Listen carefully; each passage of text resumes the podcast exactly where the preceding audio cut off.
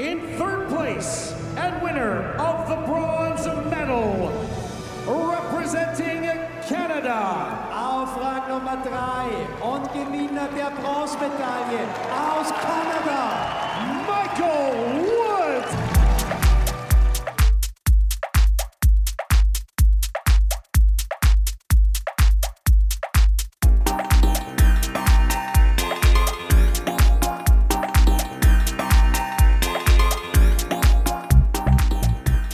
Welcome to the Cycling Magazine podcast. It's episode two. What have you got in store for us? Oh, we got some great stuff, Dan. We have two podium finishers from the World Championships, two Canadian podium finishers.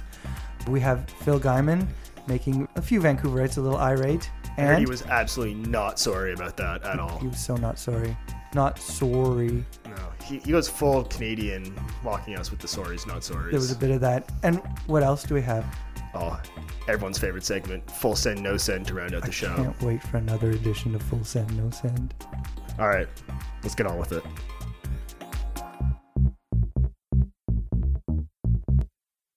Canada had a really good World Championships in Innsbruck, Austria this year.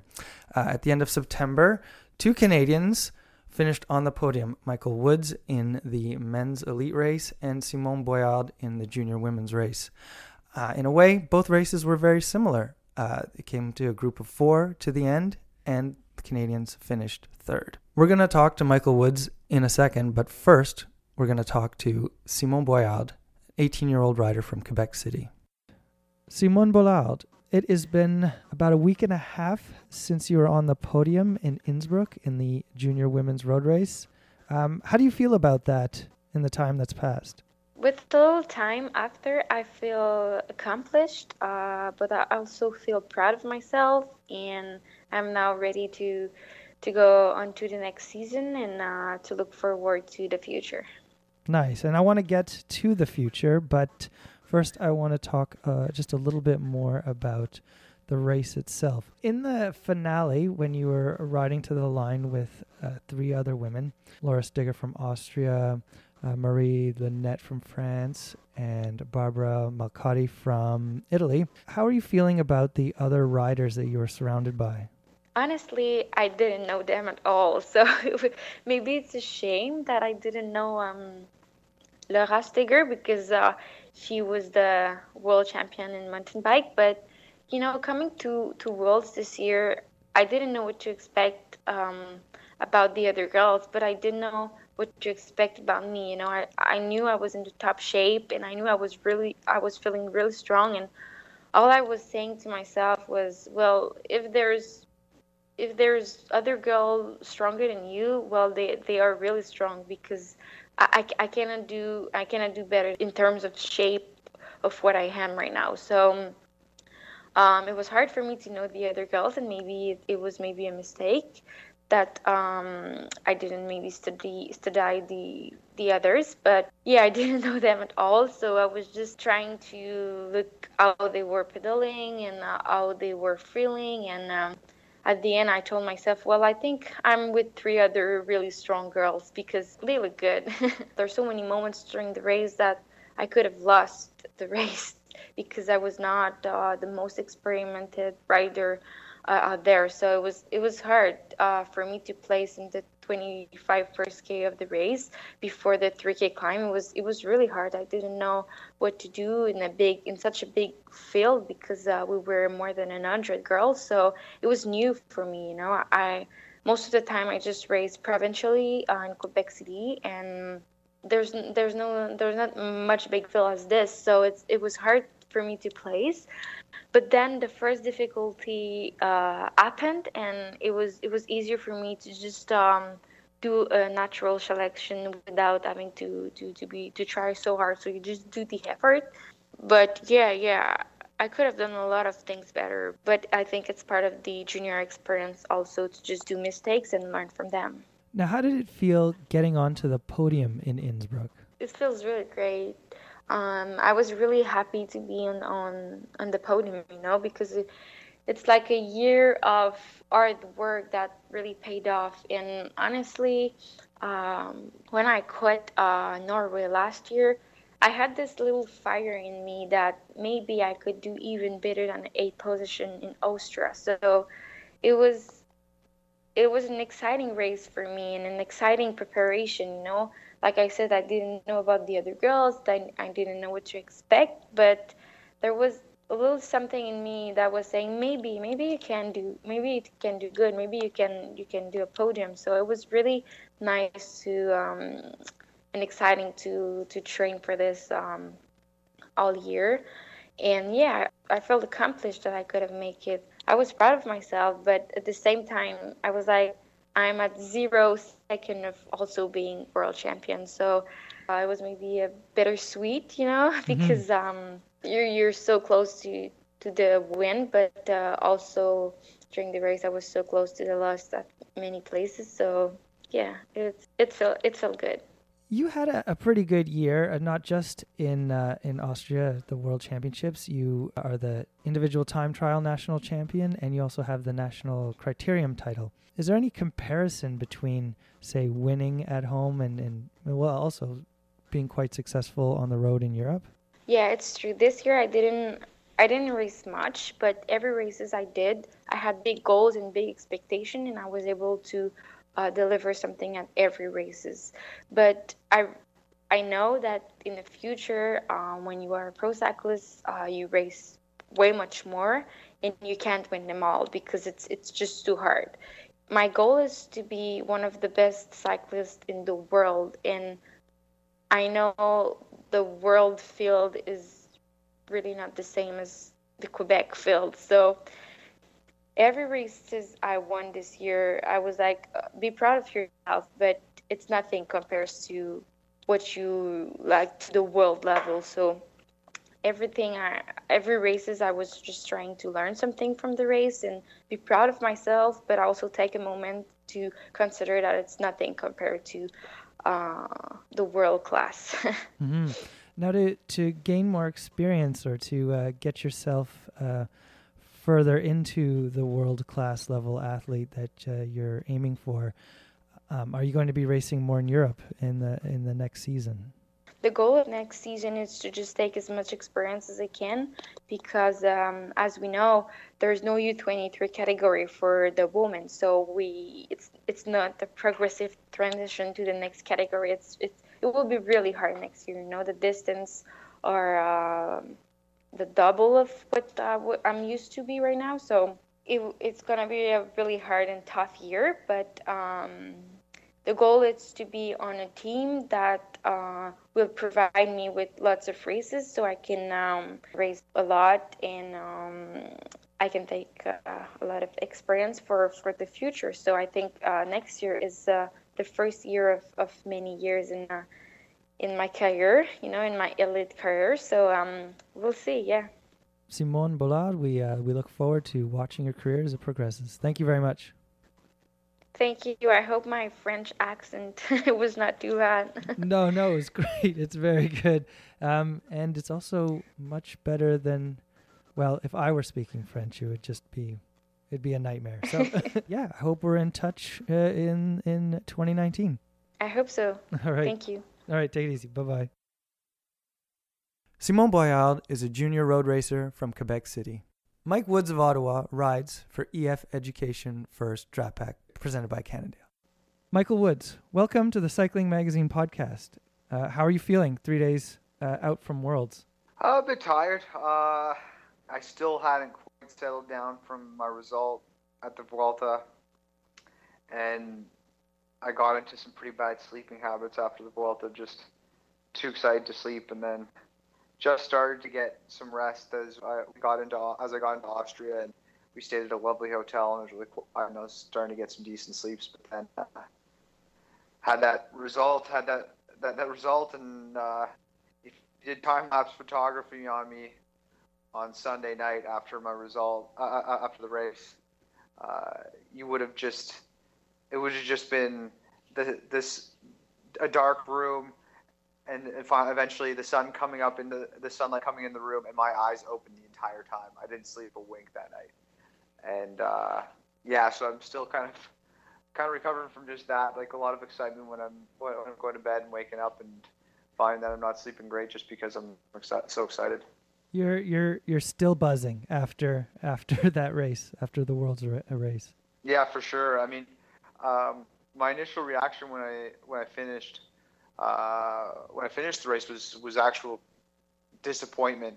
Uh, I felt like uh, I really, with 300 meters to go, I really thought I was going to win, especially because Valverde opened up the sprint so early, and I'm really com- I'm confident in my sprint. I actually have a, a decent sprint amongst climbers, and when like with him opening so early, all I had to do was sit in and come around, and I when right when I started to come around, I thought I was going to win, and then I start had this awful uh, just electrolyte deficiency cramp where I just cramped a ton and went from thinking I was going to win to almost coming fourth.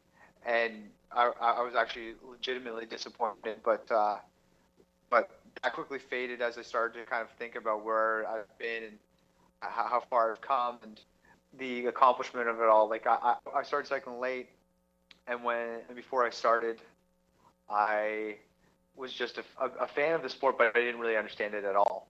And uh, if you told me a Canadian came third at the World Championships, I would think like that would mean a lot to me as opposed to someone a Canadian doing well at Liège Bastogne Liège.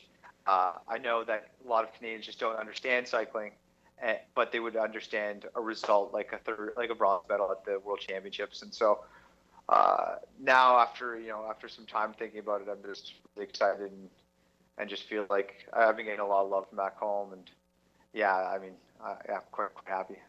Nice. Still um, buzzing. still buzzing. I wanted to actually ask you about your post Vuelta recovery and slash Worlds prep.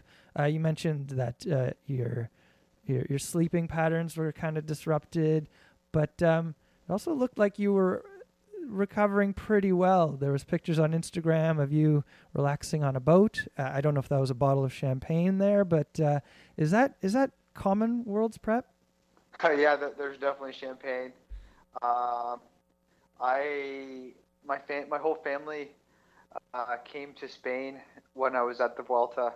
Uh, my parents, my sister, my brother-in-law, my uh, new nephew, and they they the day they, they arrived was the day I, I won a stage on stage 17 and then they went up to andorra where we're residents and uh, they stayed at our place up in andorra and watched uh, the last few stages and had a great trip and then uh, after after the Vuelta, I went home and hung out with them for for a week and a half. We yeah we, we one day we we, t- we rented a yacht, and, uh, splurged splurged a bit, went along the Costa Brava, and uh, went to the beach had some beautiful meals. And for me, I think it was essential to having a nice kind of recovery post Vuelta and kind of an, an opportunity to uh, reset my focus and uh, rejuvenate a bit. Uh, the Vuelta is just like doing a Grand Tour is, is demanding and exhausting, and I think uh, you really you really get stuck in a cycling bubble. And my family around, especially my my nephew who's two months old now, uh, kicking around. It, it was it was really nice. I, I, it made me give me perspective. It took me out of the cycling bubble. Uh, made me you know hang out with the people I care about the most, and uh, I think that was yeah, super important to to me being ready for the World Championships. I didn't. I still made sure that I wasn't overeating a ton. I didn't make sure that I was getting the training in, but uh, especially at this time of the season, you can't. It, the season is so long, and after doing a big grand tour, you you have to you have to get out of the bubble a bit in order to enjoy being in the bubble. It's uh, it seems to have worked for sure. And now uh, uh, onto the race. Uh, your teammate uh, Rob Britton at uh, at the event uh, got in the breakaway. He started really early, about ten kilometers in, and he was out for close to 200 kilometers. Uh, what was his role in in that 258 kilometer race? So it was really easy to see Rob go into the break uh, because last year we had a Cycling Canada conference in Victoria, and we even talked about it there, where uh, Rob could get would would be at the World Championships and get him getting in the break.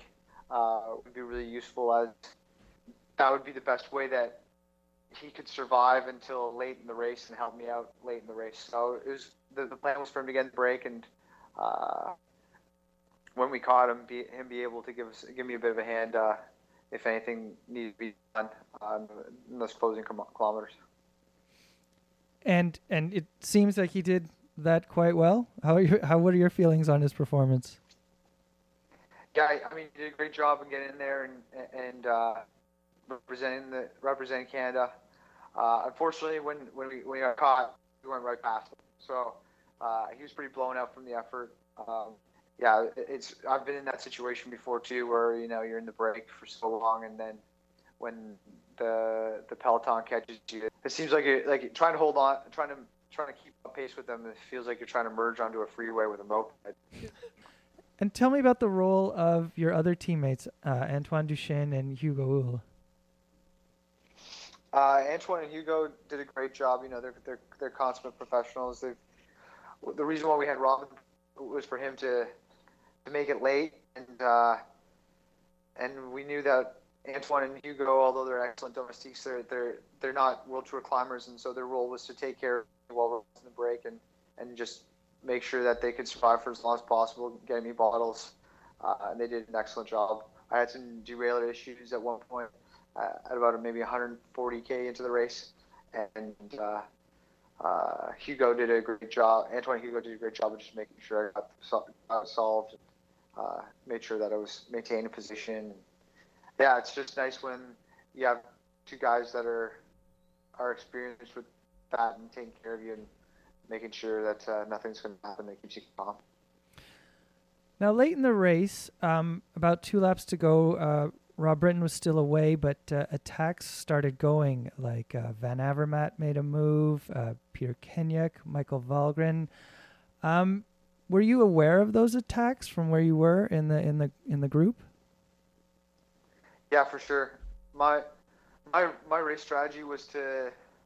I, I knew I was on a good day. I knew, especially after doing the course recon, the course suited me so well um, that I wanted to really wait for the, final, the, the final. So I used Valverde and Alaphilippe as a reference point and just made sure I kept an eye on them. And if they were going to move, then I would move. But otherwise, I was going to sit back and just make sure I was in a good enough position to just observe. And if anything really risky looked like it was going up the road, I could cro- I could cross. Um, you started dictating things uh, maybe 800 meters before the top of the climb. Um, how many people did you think you could shell when you were you were leading on that climb?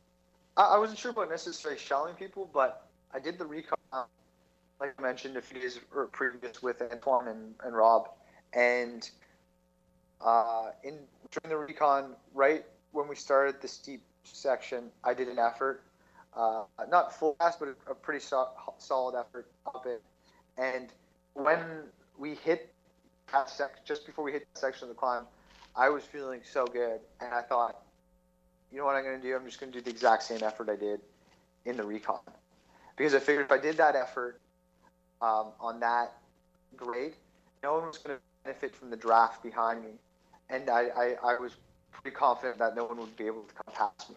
I'd just be able to dictate the pace, and likely even be able to shell just one or two riders, but I, I was really I was actually hoping to have one or two one or two guys still left at the top of the climb uh, in order to to deal with, and I, I was confident in my sprint, so I, I, I wasn't super keen on trying to shell everybody, and uh, yeah, the way it worked out was just perfect. Like it, it shelled the right guys. It got rid of Moscon. It got rid of Dumoulin. Uh, not that Dumoulin was there, but he, he it, it distanced us even more, and uh, yeah, it was. It, I, I couldn't believe how well the plan it went, and uh, I was I was pretty yeah just excited when we got over the top and realized it was just that. Much has been made of your uh, hill climbing style and its uh, connection to your, your former career as a, a runner. Uh, were you running uphill on a bike? Uh, this time, yeah, for sure. I mean, it was so steep.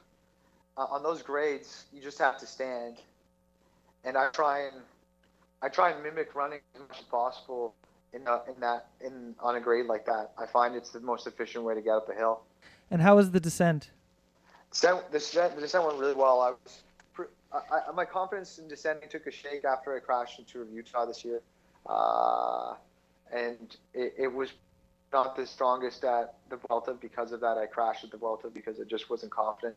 So in the time between the Vuelta and Worlds, I knew that final descent was going to be crucial. So I made sure to, to just on every training day go hard as, as fast as I could on, on descents and in, in and around Girona.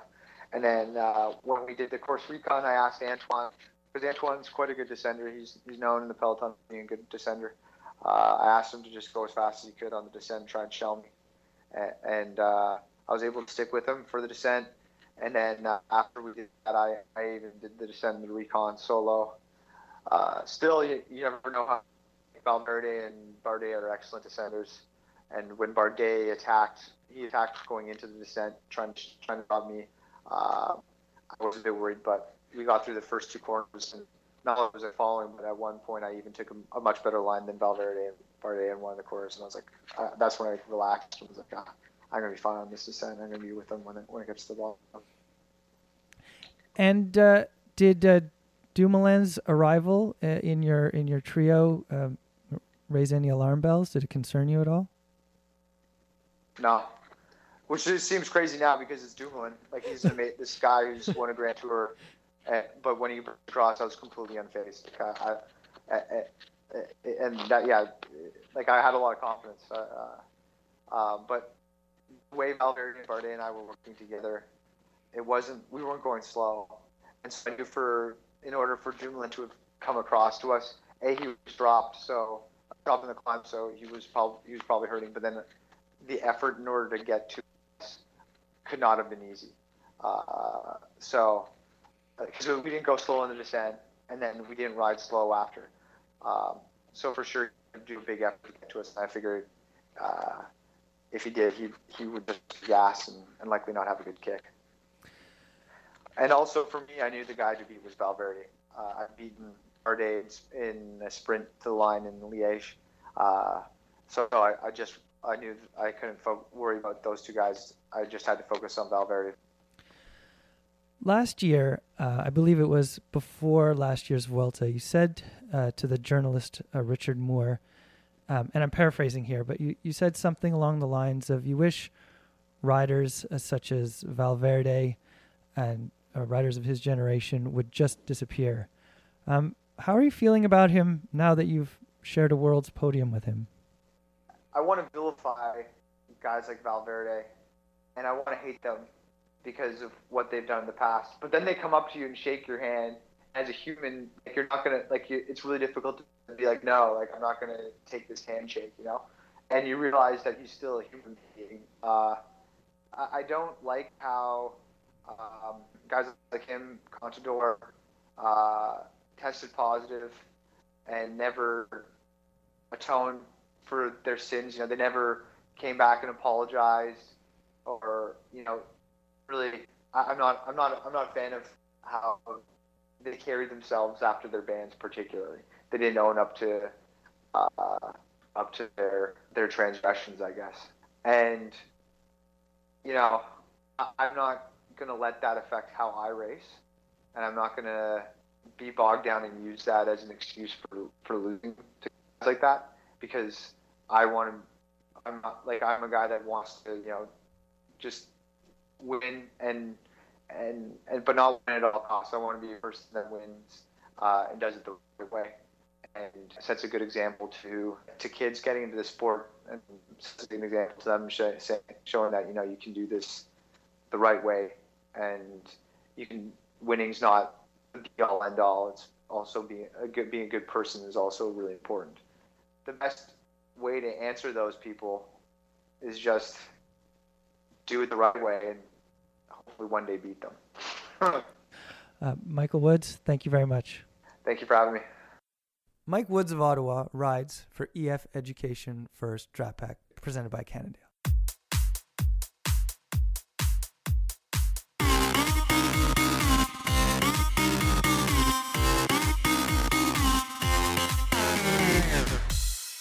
Ready, set, go. Okay, full send, no send. Matthew, it's time for everybody's favorite game show. Yep.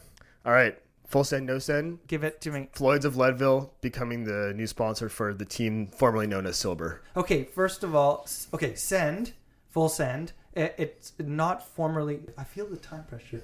It's not formerly Silber. It's a new team. People from Silber are coming over, specifically Gord Fraser as the director, and Scott McFarlane is one of the principals. Um, Floyd is a sponsor. Floyd's of Leadville is a sponsor. That has been made very clear. So Floyd's just the title sponsor. He's, the not taking over the team. He is not taking over the team. That is correct. Um, for now, I'm giving it a full send until further notice. He's um, taking some of the money he that came to him after the Lance Armstrong uh, whistleblower case. So let's see how it goes. Yeah, gotta be a full send. You know that team's done so many good things for Canadian cycling. They've sent one out of six riders to the pro continental level. That's That's- Silber, yes. Yeah, that's Silber. So no one else is doing a better job of putting Canadians to the next level. hmm Now this will have fewer Canadians. Uh, it will be a team registered in Canada, but it's likely, like let's say there's ten riders, it'll be five Canadians roughly. That's my understanding of how the spread will be, but we'll see. All right. Okay. Um full send, no send. Going around the block to hit a certain mileage after your ride, like let's say you're two kilometers short of a of a, a century. Do you do that? Absolutely. Really? You're gonna go around in circles in the parking lot? I think only an absolute crazy person could leave their Strava at 98.7 kilometers. I mean, to paraphrase Peter Sagan, ride is ride. Why don't you just stop when you're done, dude? Why why do you have to have this odometer moment? Why do we do anything we do? Why do we go out when it's five degrees and raining? I don't know. For Strava? Is that why we go out? It helps. Sometimes it can motivate, but you know, you get to those round numbers. There's, they're representing goals all the time for people as well. So I had a century I did a couple weeks back. hmm In the parking lot? It was not a parking lot century. It was a real century, but Okay. got home 159.7 kilometers. Ooh. How can, in all, you know, that's good in, in this world, leave that at 159.7 That'd just be like- Be like a loose thread on a Persian rug, Exactly. but they're there for a reason. All right. Okay. I think we've settled that for I don't know if we've settled it, but All right. anyway. Big news in the World Tour. Uh-huh. The team known as the Wolf Wolfpack, Quickstep, aka the Wolfpack, they have a new title sponsor. You've read this team name. I've read this team name, but I feel like it's like reading IKEA furniture names. I'm I'm not really confident in my pronunciation. All right. I want you to go give me a full send on reading that team name out loud. Do, do, Dusenink? Dusenink? You're you correcting me? No. Okay. So it's De Koning. De Kooning. Yes. Oh. Well, there'll always be a deuce to me. And you know what De Koning does? No. Oh, uh, well, Guess. is it something? Are they keeping on the? Are they keeping with the the theme they have? Quick step floor. They're linoleum. There is a theme in terms of home improvement. Uh, So- are they like house wrap? Are like the, are Ooh, they close. are- Exterior of the house. Oh, siding. Oh, very close. So, right from the website, they are creating innovative building solutions for windows indoors and outdoor living. So they're solutions for windows and doors, Sure. or are they just windows and doors? Uh, they're solutions for windows Okay, indoors. those are fine, fine, fine solutions. Okay, we might have time for one more full send, no send. All right. This is might be generational, but socks over your tights or leg warmer. It is ridiculous. My four-year-old pulls her socks up over her tights, Aren't you responsible for what she wears? barely. Okay. But you've got fly socks. Why would you hide them? Wear shorts. It's cold out. Not my problem. You should wear the proper socks and cover them. Do you wear your underwear on the outside? I do not, but my underwear's All right. not nearly as nice as my socks. I say no send. Full send. okay, but here's my the real. There's two things. One, it looks great, matches your other kit. Two, tights, you look like leg a warmers. fool. You look The like a zippers can interfere with the socks. I don't want my thread the threads of my socks in my leg warmers. There's fashion. There's practicality. Full send. Foolish, no send. And that's the time. That's all we have time for. Full send, no send.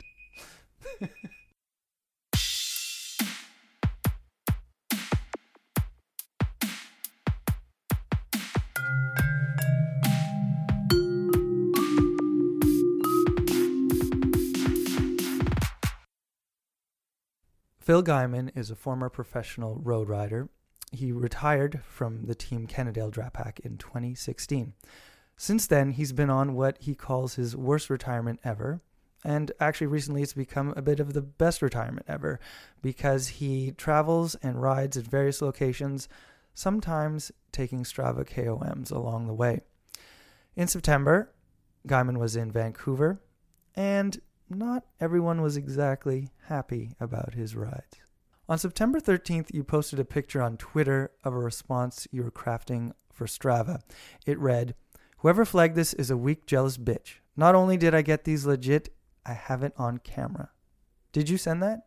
Yes, that was uh, that was in response to a flagging on uh, on on one of the climbs I did in, in Vancouver on on that date. Yes, Your Honor. well, the, thank you for reading that into the record. Then, Mm-hmm. um, now this so this was in response to the automated message you got. So you thought maybe that would get a laugh on the other end to whomever you were sending that to. Yeah, but I did have you know I had to I had to contest the flagging. I was flagged, and it was it was you know it was a legit effort. Somebody somebody flagged me. It's rude. How did you feel about being flagged? I always think it's funny. It's I mean it's a compliment in a way. You know, some be like you're so fast. That's not real, and you know my my answer is like I'm a I'm not I'm not even that fast. I know a bunch of guys who kick my butt, um, but it's definitely real.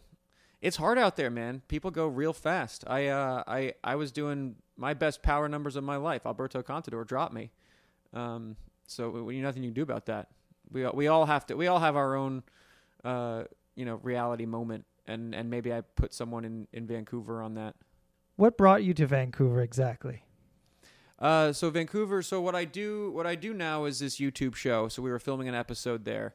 Um, the it's it's kind of a two sort of a two part show. So I do. It started out with worst retirement ever. That was the joke. Is I'm I'm retired, but I'm so bad at it that I'm still training super hard and and flogging myself up mountains and sweating and whatnot. Um, and and then pivoting that to best retirement ever, which is kind of like a cycling travel show. Um, but it's basically the same thing. It's just the difference is that I'm admitting I enjoy it, um, and I'm not, you know, doing this fake angry Strava character anymore. Um, so when I am angry, you know that it's real. But uh, but I don't, you know, I'm not mad if I don't get a thing. It's just like basically Strava is the context to like go somewhere and see something cool and and meet people. Um, so so Vancouver uh, VeloFix is a sponsor and they're based there.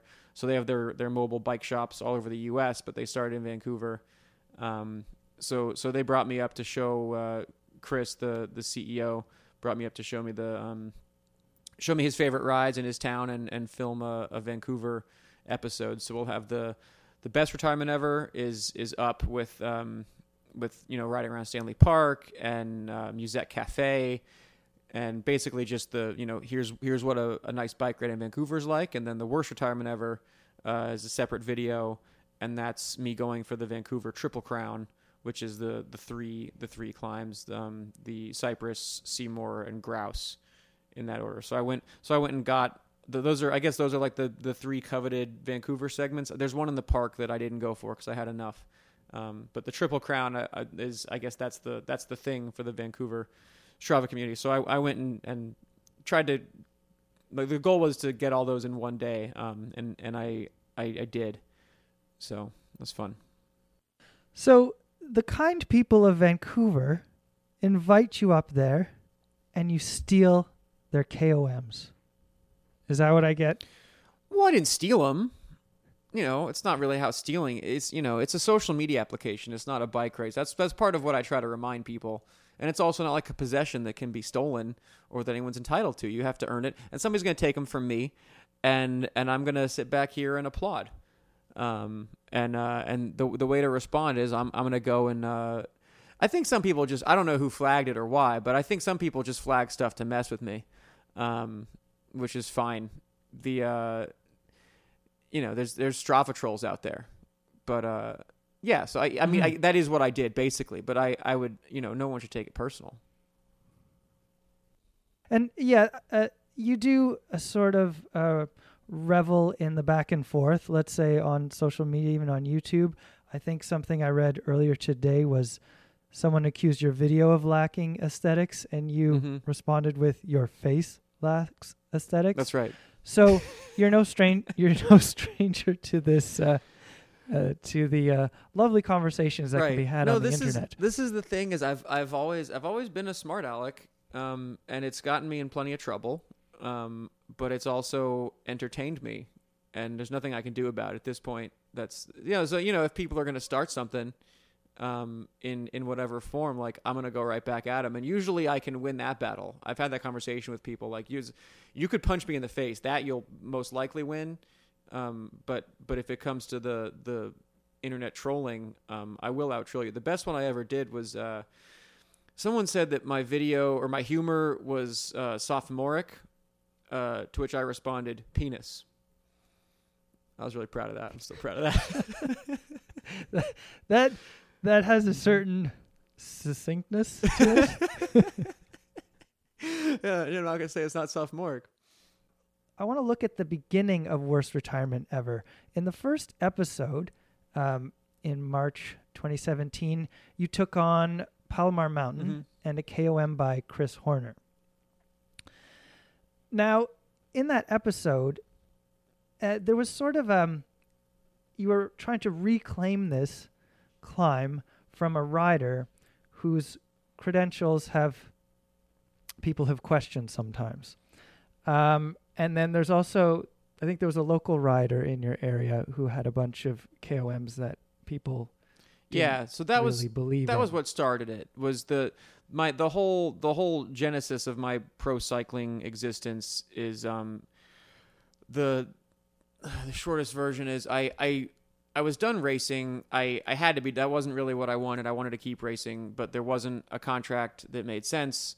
Um, there's fewer teams every year. Pro cycling is is political. Um, and I wasn't that good. I was good, but I wasn't that good. Like I, I remember sort of going through the World Tour team rosters, um, the year that, that I was that I was axed out of it, and I was kind of looking. I was like, I'm better than that guy. I'm better than that guy. Better. I was like, there's a lot of teams that I felt I could have contributed, and then there's a lot of, but I could also look at the teams and and and no one was like, man, I'm gonna need that guy, um, in reference to me.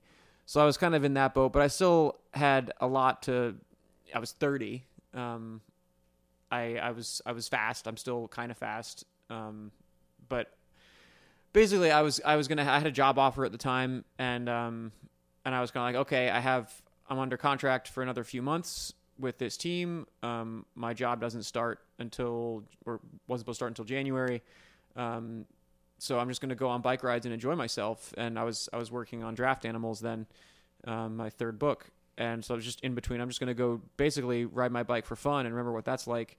Um, so that included like group rides and you know just riding around with my friends. And one of the group rides in LA goes up this um, this canyon called Nichols Canyon uh, in Hollywood, which I, I didn't really know any of the backstory with with this. With the, I, I probably heard it, but I, I didn't.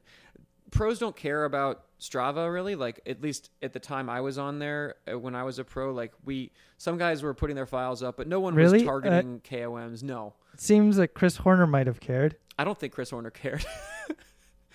Um, No? I don't think he cared at all. He won the Vuelta. Why would he care about a KOM on Palomar? Um, no, they care like they they, Okay. they might care enough. Like guys like to go ride hard up a mountain. That's that's no doubt. But that's just what that's just who pros are. Um, but like for example, when I was training, when I was when I was racing, my coach would give me an interval. He'd say, you know, do three sets of twenty minutes um, up a climb, and I would do three sets of twenty minutes up a climb. And if I made it, if I made it ten feet from the top, and that was you know my twenty minutes, I wouldn't do like another ten seconds to get to the top for the. I would just turn around. Like it didn't move my needle to finish the segment or have a time on it or anything like. And and I think now guys are sort of using it to to get a little more motivation and, and maybe track their progress. But um, at least for me, it was it was kind of just nothing. It was sort of a place where where I think people at the time were taking it too seriously, um, to the extent that that there was there was one guy in LA who had sort of made it his mission to get all the KOMs in LA, um, and obviously he's super fast, and none of the local guys could could beat him. And then it turned out that he had sort of a fake name on there, and people sort of figured out that he they, they connected the the name to the identity of this guy who had tested positive at Masters Nationals um, for something, and then was selling EPO on the internet and had been caught for that. There was like a FBI investigation, I think. Um, so not the guy that so so people jumped to the conclusion that he was cheating for Strava, which I don't I, honestly I don't think was the case, but um, but that was sort of the that was the reputation and the story, and people that got out of the internet and the whole the, the Strava world was was was angered at that. Um, so I went for a KOM. Basically, I was just I was just doing the group ride in LA, which goes up Nichols Canyon, and I happened to get like I was going as hard as I could, but I happened to get this KOM from from this guy, um, and I remember like I had just put I had just sort of joined Strava at the time, and uh, and the the comments blew up, and all my friends were like texting me, like people texted me. Um, I got I think I got as many messages for that as I did when I won Redlands. like, like, dude, you got the KOM for Nichols Canyon. I was like, yeah, so what? Um, and but my my response was, well, okay, I have three months with nothing to do. I'm just gonna if people like that, I'll just get all this guy's KOMs, um, which I did. I went and got all the basically all the LA KOMs over the next few months. Um, at least everything that's like from the bottom of the hill to the top. Um, I went because this guy had it before, and I went and, and the story became that I cleaned up the LA Strava as a as a clean rider. I removed this doper from it, um, and it, it got some funny media and, and and funny stories. And at the end of that, um, a bunch of like a lot of my cycling relationships are kind of like, hey. Uh, we want to sponsor this. You know, it's it's getting a bunch of traction. People are into it on Strava, and and I was like, I don't I don't know what this is. Um, I don't know how you can sponsor this. I'm just, you know, riding around at home. But it, but I had the idea then of of doing this, making a YouTube show about it. Um, I was trying to pitch like a travel TV show in Hollywood at the time, and that was a big pain in the butt. Um, so I was sort of like, yeah, why don't I just make it myself um, and sort of do it do it around this? And that's uh, that was that's worst retirement ever. That's how it started. For the most part, I think most users of Strava now are they see it as what it is, which is it's a social media application. This is where you go to express your your physical life. You know, this is where you go to express your exercise, and it's a beautiful thing for that. You know, like I, I get to share like I'm gonna go do a ride later, and it's gonna be I'm gonna take pictures, and it's gonna be a beautiful route that like I come up with because I know these roads, and so I'm expressing myself with with my knowledge and my fitness, and and it's a really unique, unique, cool way to do that. And I think that's what Strava needs to become and and is becoming. And then, but there's some people who who are like seeing it as a stupid competition um, because they're they're people who are scared to go to bike races or something.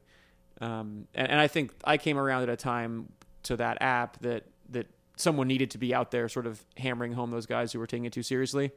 And and but for the for 99% of the people, and that backs up in the comments, they're they enjoy to see like what I can do on their local climb and and you know people invite me to come out. That's that's sort of what happened in Vancouver too. Phil Gaimon, thank you very much. Cool.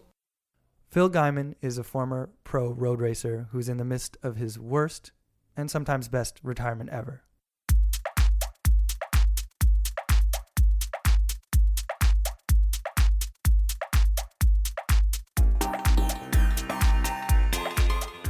Thanks for listening to the second episode of the Cycling Magazine podcast.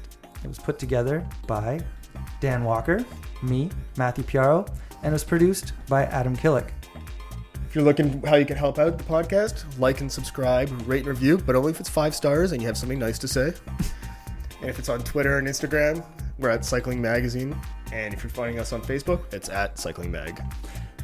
Uh, and then if you want to send us an email, you got a question, comment, podcast at cyclingmagazine.ca. We're on iTunes, we're on Stitcher, we're on Google Play, we're on Spotify, and something called Intune. So no excuses not to download. No excuses. Our website is cyclingmagazine.ca, and this podcast was also done with the help of the Ontario Media Development Corporation. We thank it for its support.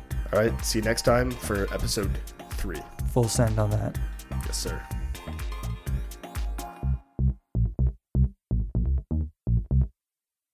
At the World Championships in Innsbruck, Australia. It, that's good, but Innsbruck is in Austria. What did I say it was? Australia.